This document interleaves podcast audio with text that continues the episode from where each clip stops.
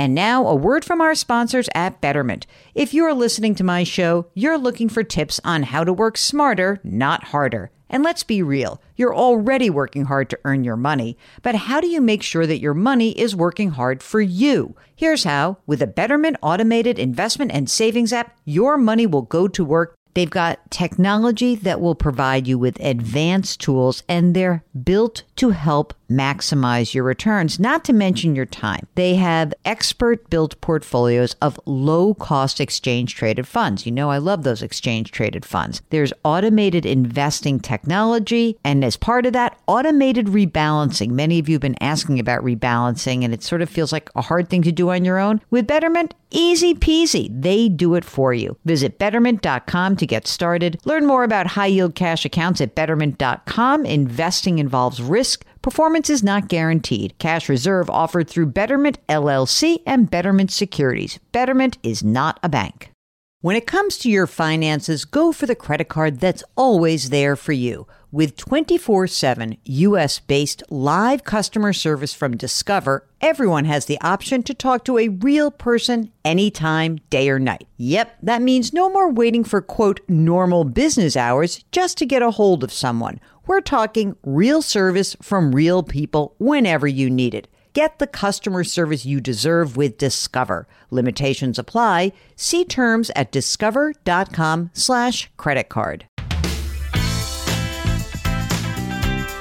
Welcome to the Jill on Money podcast. It is Friday, June 11th. I am Jill Schlesinger. He, the guy talking to me, but not you, is Mark Talercia. We are both certified financial planners, and we are here to help you get to wherever you want to go next. And we do that by answering your questions. If you've got a financial question, send us an email. Ask Jill at jillonmoney.com. Ask Jill at jillonmoney.com. If you're on our website, the jillonmoney.com website, maybe you're signing up for our free weekly newsletter, which we'd love for you to do. Hit the contact button if you've got a question. We'll get that. Don't forget to tell us if you want to come on the air live.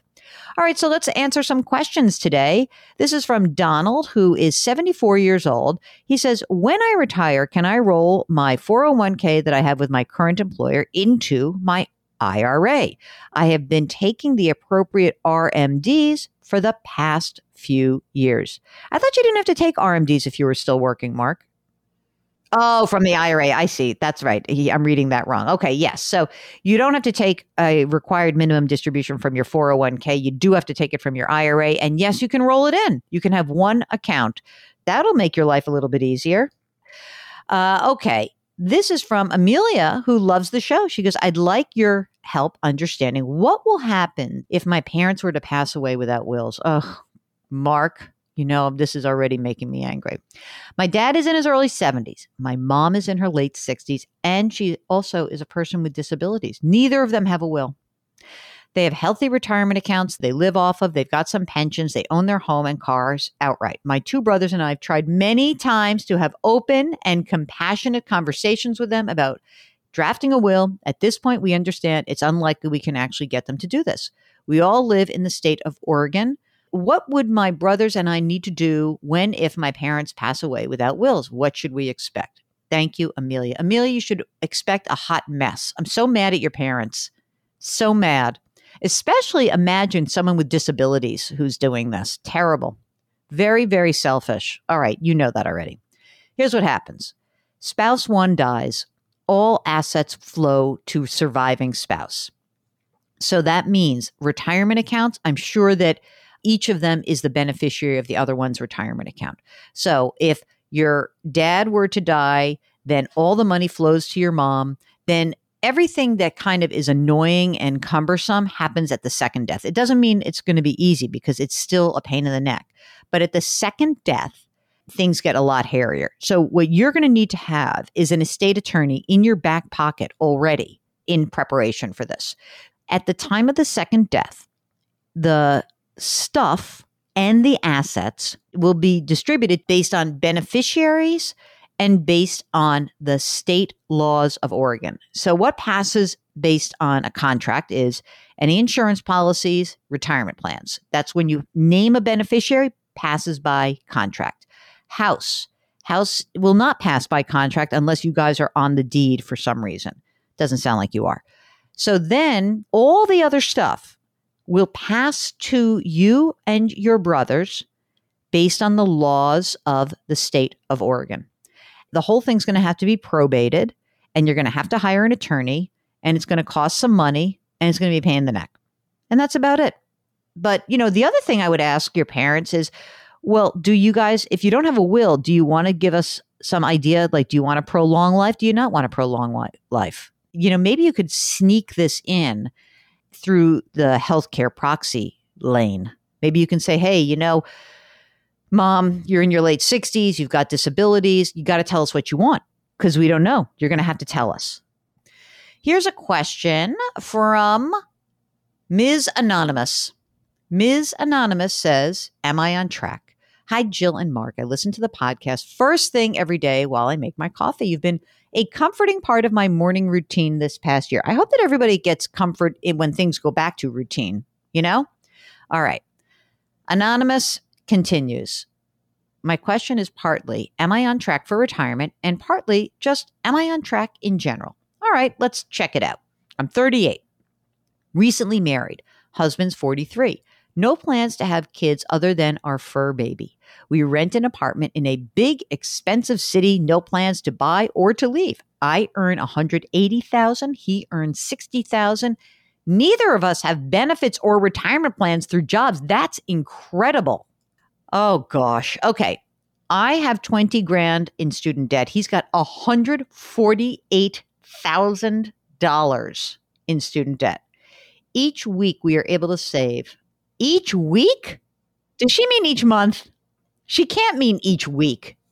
I mean, if she says each week, she says each week we are able to save $1,500. It's got to be month. I mean, if. I mean, I guess if you don't have retirement plans, I don't know. Let's read it. I'm going to read it as written. Each week, we are able to save $1,500. What should we do with that after September of this year? um, until September, every dollar is going to pay off my student loan. I have $132,000 in a Roth. He's got $25,000 in a Roth. We're late to saving for retirement, new to investing. No 401ks, right, because there's nothing through their employer. $25,000 for in a joint brokerage fund for future travels. 3000 in cash for in emergency reserves. I'm cringing because I know you're going to be upset when you hear this. But 100% of our Roths and 25,000 of our fund money is in a single stock. Beyond Meat. It was my first investment, says Anonymous. She says, I found a stock that aligned with my values. It seemed well managed and we're, it's on track to where I think of, hmm, hmm, hmm, okay, she's quadrupled her money. They've quadrupled their money. You hear that, guys? Quadrupled their money. I'm not sure if that level of growth will can you. You think? You think you're not going to quadruple your money every few years? All my money in one stock help me change my crazy ways. How much can I leave in the stock that I love? And what do I do with the rest? Last piece of the puzzle.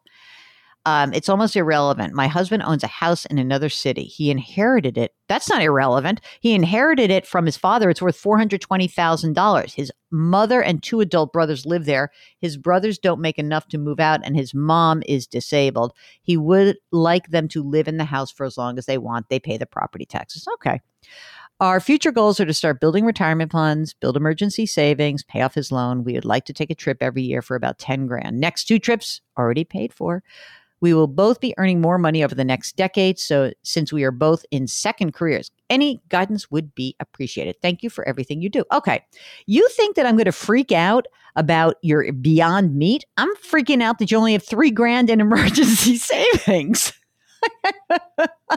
so, all right. Number one, your $1,500, whether it's weekly or monthly, all that's going into emergency savings. I want six months of your expenses popped into that emergency savings ASAP. Second thing, sell your Beyond Meat um, that is in your brokerage fund, their fund money account for a single stock. Sell 20 grand of that. You can keep five, which is not even like, which is more than I'd really like you to have, but let's keep five there of the 20 grand that you sell, you know, you say you have 10,000, that'll be two years of your trips, right? You'll have that money, it's there. Now, after you get your emergency reserve fund up to your six months, probably better if you had at 12 months, but let's say you get it up to six months fast, then as soon as you can, every available dollar is going to go to paying down student loan debt. As you said, you're going to, you're probably, it sounds to me like you're going to be done with your student loan debt pretty soon, but then you've just got to get busy. And you can each put your six grand into your Roths. That's fine. But I want you to be hyper focused on paying off that loan. That's it. Mark says she must really love this guy to take on that debt. Love is love. That's what they say. Mm-hmm. Uh, this is William. TSP 401k or Roth IRA. Hi, Jill. I'm a retired federal law enforcement officer. I'm 52. My spouse is 55. I've managed my government TSP very well. He's got almost a million bucks in there. We both work. We don't plan on tapping um, our 401ks for at least another 10 to 15 years. Good job. I have the 401k conservatively distributed at the moment. I say we should transfer the 401k to a Roth IRA. She says we shouldn't just pay the taxes later since at that time we will be in a lower bracket. Okay, let's see. He makes 60 grand a year in pension and part-time earnings and she brings in 150 grand. Oh, Mark. This is a tough one, isn't it? I mean, they make a lot of money. That's the problem. I mean, it's not a problem. It's great. but 210,000, they're in the 24% tax bracket. So let me ask you a couple questions. William, do you have money outside of this retirement that could pay some of the taxes? Could you start converting a little bit at a time? That could be a possible thing. But those are your two choices. 24% is, you know, it's going to be hard because for you guys, if you think about it, if you're not going to touch this for 10 to 15 years, you're always going to have a pension. You're both going to have Social Security. So it may be that you don't drop, you may drop down to the 22% bracket, but you may not. And then you're going to have this ton of money that has to come out of the retirement account in those required minimum distributions.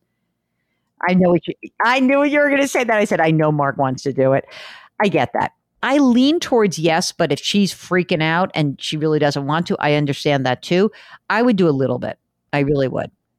Yeah, I mean, if you have the cash, that's the key. Do you have cash outside of this retirement account to be able to afford to pay the tax that's due? But you wouldn't even need that much cash if you do a little bit at a time. So that's the good news. Okay, Jean writes, I have had several accounts with Charles Schwab for 16 years. Okay. Last year, I chose to eliminate the managed account. I still have a Roth in which I trade stocks, stock account, and an IRA. My question is I have no advisor contact. I'm wondering if this is because I have eliminated the managed account. Yes, that is exactly why. But maybe you don't need that. When you don't have a managed account, you don't have anyone, no one's going to help you out. Now, that may be perfectly fine for you. All right. I don't want to say that you need that person. I'm just saying that explains it. Okay. All right. Very good. If you wouldn't mind, head over to the old jillonmoney.com website, bookmark it. Send us any questions you have if you're poking around the site by hitting the contact button. You can subscribe to us on Apple, Spotify, Stitcher, Odyssey, Google Play, anywhere you find podcasts. You can check out Jill on Money. You can check out our sister podcast called Eye on Money. And if you are on the website, sign up for the free weekly newsletter. Comes out every Friday. Mark does a fantastic job with us. Fantastic. Do me a favor and do something nice for someone else today. It would very much make us happy. Grit, growth, grace. We'll talk to you tomorrow.